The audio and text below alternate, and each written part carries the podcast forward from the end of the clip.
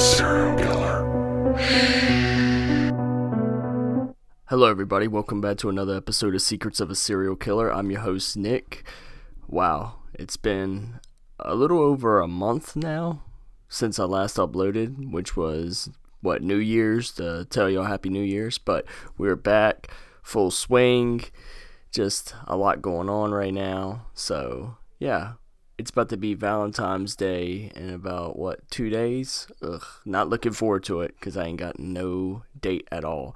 But today we're gonna be talking about another loveless individual that has a hard time with love. Is Nanny Doss, aka Nancy Hazel. So let's get into the giggling granny, shall we?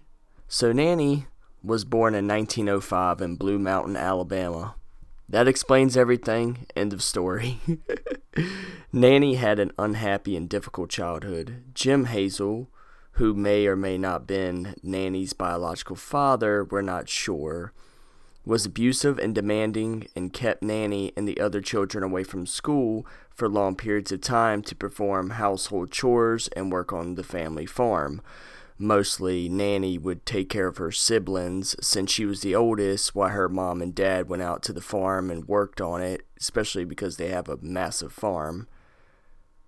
So, they called her Nanny, not because she was like a grandma, but maybe she was like a loving figure, but eventually she did become a grandma, so it did fit in perfectly. But it also fit in how funny and sweet she was. You know, she was probably telling jokes, giggling, and when somebody's laughing, it makes you laugh. Whatever the reasoning is behind Nanny, I'm not sure.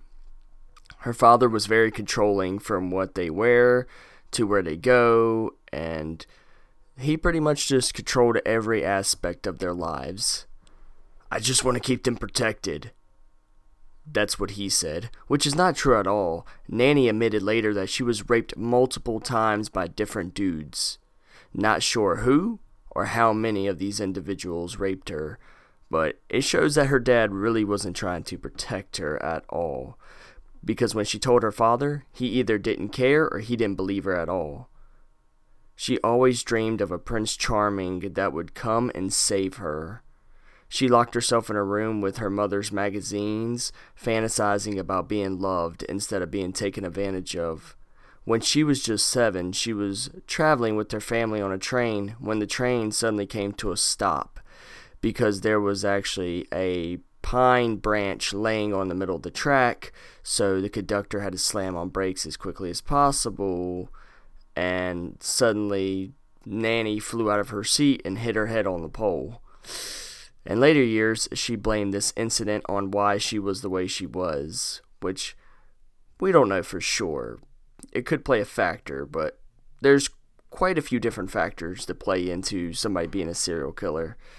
When she was only 16, her father pushed her to marry a guy named Henry Braggs because they loved Henry. Her dad and her mom, they thought he was a great guy. So obviously they shoved him on her and her onto him and she only known him for like four months and then they ended up getting married. She actually met him at a linen thread factory that they both worked at. So her dad didn't want her to skip town and leave the family but also did not want her to depend on him anymore. So charles they actually went and lived with him so Nanny, Charles, both lived with Charles' mother, right? Come to find out, his mother was more controlling than Nanny's father. Oh, God, that's horrible. But in her eyes, her son can do no wrong. But Nanny couldn't do a single thing right in her eyes. Charles was unfaithful and not such a good person either, and the pressures drove her to drink and smoke. Charles said Nanny is dangerous to be around when she's mad. I wouldn't eat or drink anything she made me, he said years later. Charles may have been joining the hype train, or maybe he knew that Nanny was that type of person that was going to poison something, or maybe he didn't know, he was just saying it. But we're not sure exactly because he said it years later. So we don't know. He came home one day and he found two of his children crying in pain. Nanny said it was probably food poisoning. So they had an older daughter, two younger kids, and then the youngest, I think, was four children in all. So the two girls were the ones that were crying and complaining and stuff. Well, the two girls died shortly after that, and the police believed Nanny's story. Neither girl was given an autopsy, so they think that both girls died from food poisoning. That's wild. Charles took the oldest daughter and fled, leaving the youngest behind. Well, the reason why he did this is because the youngest was actually sleeping in bed with Nanny, and if he tried to wake that little girl up, it would wake Nanny up and it'd ruin his whole plan.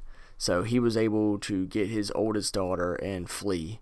At first, I was like, man, that's kind of fucked up that he just took his oldest daughter and said, screw his youngest. But now it makes sense. So yeah, that's really really sad. Charles ended up like coming back eventually, and you know he married another woman and he wanted his house back. So Nanny she ended up moving back in with her mother and got a job at the cotton mill. So this guy's completely lucky. She wrote to some local bachelors hoping to find her Prince Charming. The next individual, Frank Haroldson. He was a 23 year old factory worker from Jacksonville Florida, he quote unquote swept Nanny off of her feet.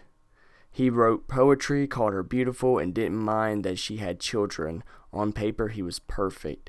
At 24, she moved to Jacksonville to marry him. Once married, she was stuck again with another cheat and alcoholic. Frank was actually worse than Charles. He had a charge for assault and beat Nanny when he had too much to drink, which was often. She stayed married to Frank for 16 years. Nanny depended on abusive men her whole entire life, from her father to Charles to now Frank. And this time, it was hard to find a high paying job for a single woman that has to support children. Because you got to think this is the early 1900s. So it's really hard, especially when women don't have rights and they're stay at home and they rely on the man. It was just a different time period back then. Fast forward a few years, in 1945, her oldest daughter got married and had a son named Robert, but she was also pregnant again. So, yeah, it's crazy. Well, Nanny at this time, she was afraid of going back into poverty and she was struggling, so she turned to drinking. Well, Nanny got into it with her daughter. Don't know if it was over her disapproval for her new husband or they just had a mother and daughter fight. We don't know. But her daughter ended up taking her newborn baby girl. Well, actually, she was still pregnant. She left Robert in Nanny's care, which was stupid. And so Nanny took out a policy on Robert for $500, which is $7,000 in today's currency. And Nanny just waited. Robert died while being in Nanny's care. Doctors were confused. He died from unintentional suffocation. She cashed in on that policy and she got away with it. Frank said at Robert's funeral, I'll be next. Nanny's daughter believes that Nanny might have killed one of her, well, actually killed both of her children. So Nanny was with her daughter throughout her whole difficult birth to her second child. You know, she was weak, she was tired, she didn't think that she was going to make it through. There was just a lot of problems. Well, she ended up having to give the baby to Nanny because she wasn't even strong enough to hold her own child in her arms, which is sad. Well, the doctors decided to leave the room, come back, and the baby's dead. And the doctors believe it was due to natural causes. Nanny's daughter believes that once she was alone with her mother that she saw Nanny stick a hat pin into the baby's brain. She says she was drugged up for medication, so she's not sure she's correct. Crazy how they turned a blind eye. Her family relied on her. Frank was right. It was his term to die. So in September of 1945, America celebrated a defeat over Japan and the close of the World War II. Frank went out drinking a little bit too heavy that night and came home and raped Nanny. She had been beaten, cheated on, abused many times, but this was the last straw. She found Frank's corn whiskey laying in the yard and she added some arsenic to it. He died later that day. Since uh, he was actually killed in Jacksonville, and Nanny's two daughters were killed in Blue Mountain, there was no connection in the eyes of the police. So they ruled Frank's death as natural causes. She went through the ad again and she was looking for another Prince Charming, the same ad that she used for Frank. Because she never stayed in a place too long while traveling, she looked at the paper looking for her soulmate and she stopped in Lexington, North Carolina. Ooh, my home state. When inside the ad, she discovered a man named R.D. Landing. It caught her eye. She wrote back. Three days later, they met up, and she was his partner now. Nanny wasn't picky, like she said she was. Her words and actions didn't match up. She was either ready to kill again, and that's why she didn't put much effort into it, or she was just a hypocrite, one of the two. Artie was a drinker and cheated on her as well, even though he didn't beat her. She took long trips away from home, and Artie and Nanny marriage was only two years long, but he died in 1950 from heart failure. After Nanny gave him some prunes and coffee, he started showing symptoms like the flu that was going around at the time. He had a fever, stomach pains, and vomiting, and he eventually died. Doctors think it was due to his excessive drinking throughout the years that his body couldn't fight off the flu. No autopsy was performed. Artie's last words were, It must have been the coffee. Nobody suspected a thing. Nanny had a pattern, but due to the locals not knowing her past, they suspected nothing. They supported her at the funeral. A few days later, his house burned down and his insurance money went to Nanny. The house actually was supposed to go to Artie's sister, but since Nanny burned it down, she collected the money instead. She's kind of twisted and then Nanny decided to go move in with her mother. So, Artie mother, exactly. So, Nanny moved in with Artie's mother, not her own, my bad. And she allowed her to stay there until she got back up on her feet. Well, his mom died a few days after her son, and then Nanny left town right after. No foul play until Nanny confessed to it four years later. Artie's mom was elderly and an easy target, and Nanny moved back to Alabama to live with her sister, who was bedridden. She found out that her sister was dying of cancer and took the opportunity. Nanny had a motive because she hasn't seen her sister in like 30 years, and now she's coming back around because she's sick. Come on now. Also, arsenic poisoning takes weeks to kill if it's low enough in dosage. So it's not like she was trying to put her sister out of her misery because obviously arsenic takes forever and it's very like painful and it's a slow painful death honestly. So no, she wasn't putting her out of her misery. She just wanted that insurance money. Once her sister died, Nanny went back out looking for her Prince Charming. She signed up for a dating agency. So in 1952, she met a man from Kansas named Richard Morton. Richard rarely drank and treated Nanny well. They got married in Kansas that same year. Richard was so good to Nanny that she introduced him to her family. So in 1953, she invited her mother over to meet him. Not sure of motives, but within a few days, her mother complained of stomach pains. So now we're talking about Nanny's mom coming over and having stomach pains, and then she died. Richard was seeing one of his old girlfriends. Damn, Richard, you shouldn't have done that. Oh if Nanny is like killing her mother, killing her husband's, husband's mothers, and even her own freaking children, dude, you ain't safe, my man. Nobody's safe. So, three months after Nanny's mother died, Richard died the same way. And then Nanny ended up meeting Samuel Doss. He lost his spouse like Nanny did, but not the same way. He lost his wife and nine kids to a tornado that went through their house. Damn. Ooh, that's painful. He moved to Tulsa, Oklahoma, and happened to meet Nanny. She tried to get close to him and earn his trust by talking about their, you know, relatability with trauma because she lost her husband as well. You know, he lost his spouse, she lost hers. They connect. Well, you know, he fell for it and they got married in June of 1953. But this dude was a priest. He was controlling over the money and he found Nanny's romance novels silly. Oh, she threatened to leave him if she didn't get access to his checking account. First red flag. She was in it for the money. But he did give her access to the account eventually. Flag number two, she took two insurance policies out on him. So September 1954, she gave him a prune pie and he got sick. But Samuel was smart and somehow got his ass to the hospital. He recovered.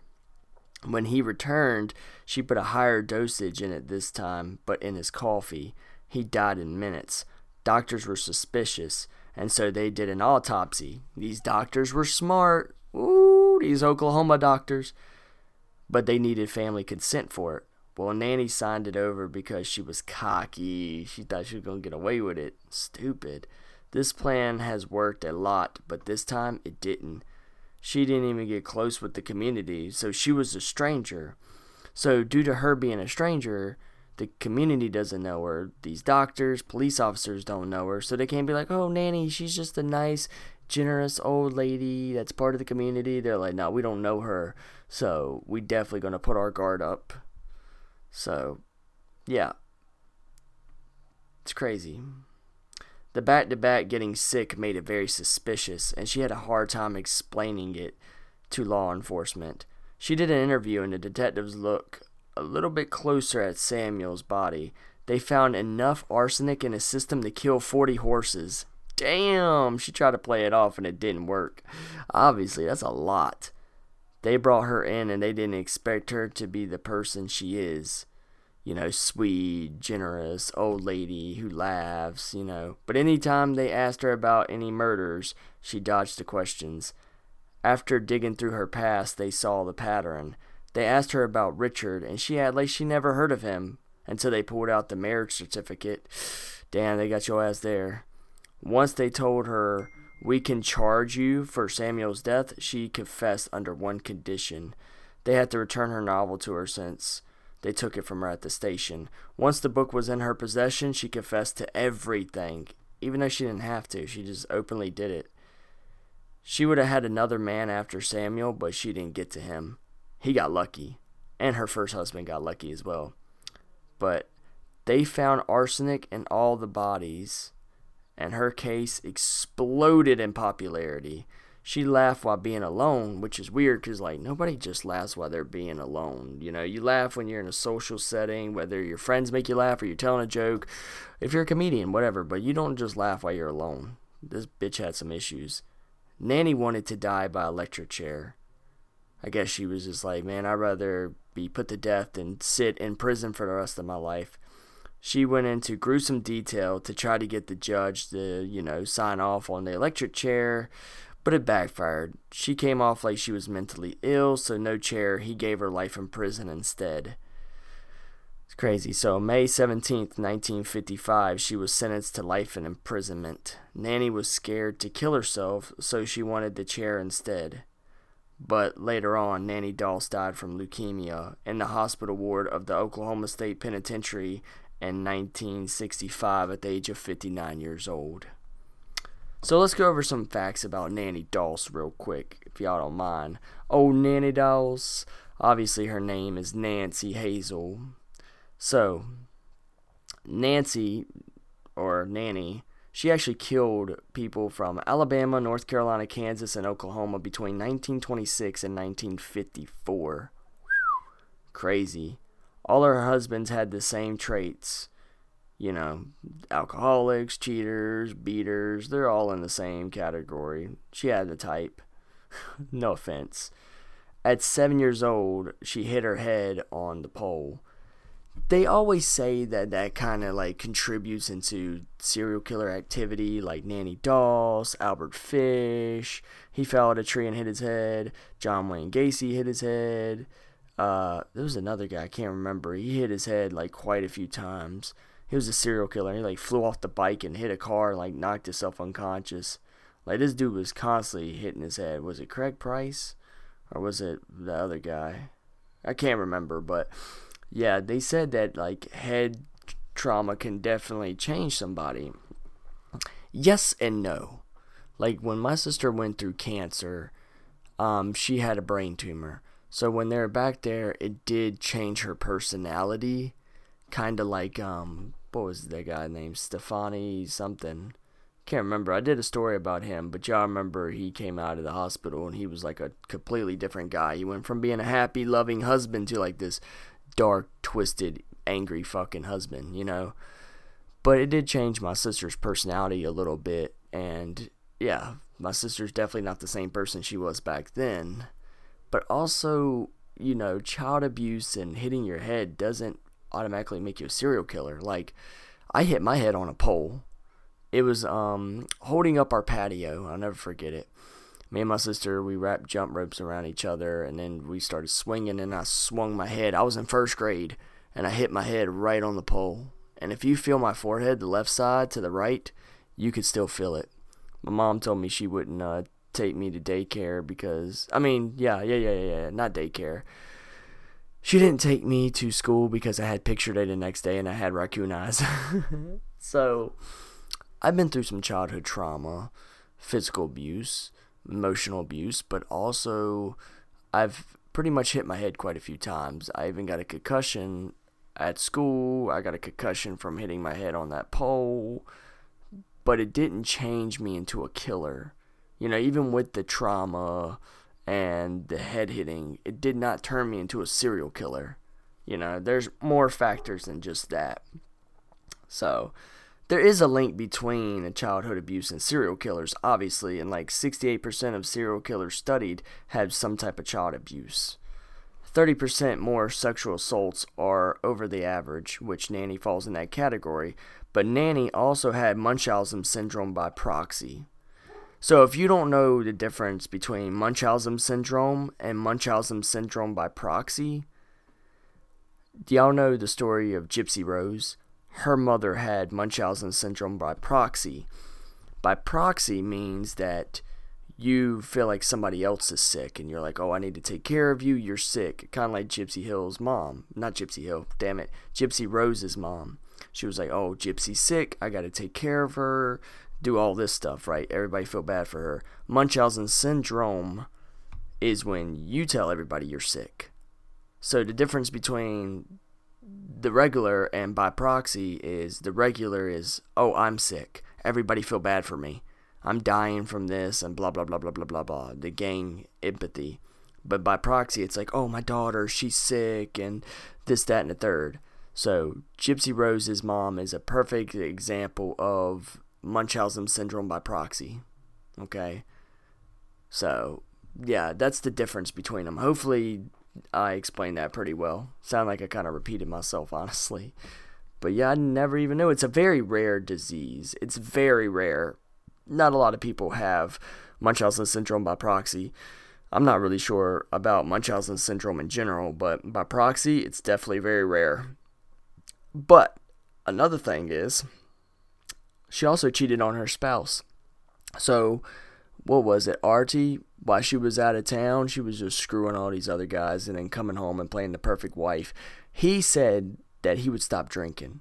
But then when he would slip up, she would leave and go around the town and pretty much screw a lot of different dudes and then she would pretty much, you know, go back home and then once he started drinking again, she would do it again and it's just a never ending cycle, honestly. And so, yeah, that's something I don't agree with, and I don't think that she should be doing that. It's kind of fucked up, honestly, if you ask me. Also, another thing, they said due to Nanny's head injury, head, in, head injuries, she suffered from frequent blackouts and severe depression. But also, Nanny died from leukemia. They think that it had to do with the arsenic. They say arsenic exposure to humans can cause cancer, but they're not sure if her being around it that much is what caused it. I mean, she was around it a lot, so we don't know if it actually caused her to have leukemia or not. But we're not sure. But leukemia ain't a fucking joke at all. That shit sucks. So it's just sad that she killed 11 people and all. Like, that's pretty fucked up if you ask me. Like, very fucking twisted. So, yeah, that's pretty much the story of Nanny Doss. I'm going to get back to work and work on some more stories and get back onto uploading this shit. And uh, sorry that my phone went off earlier. Mom wants to do my damn taxes. I'm like, listen, I'm trying to get this damn podcast going, folks. we'll do it later. But yeah, I'm to go focus on that now. So I hope y'all have a good morning, evening, night, wherever you're listening to this. Just be careful and not everybody say who they are. Not everybody is who they are. that makes any fucking sense. I don't know. I'm getting tired. Had a long day at work. So y'all be safe and I will catch you next Monday, which I am uploading these on Mondays now instead of Sundays. So look for the next episode next Monday. Later. Don't die in your sleep.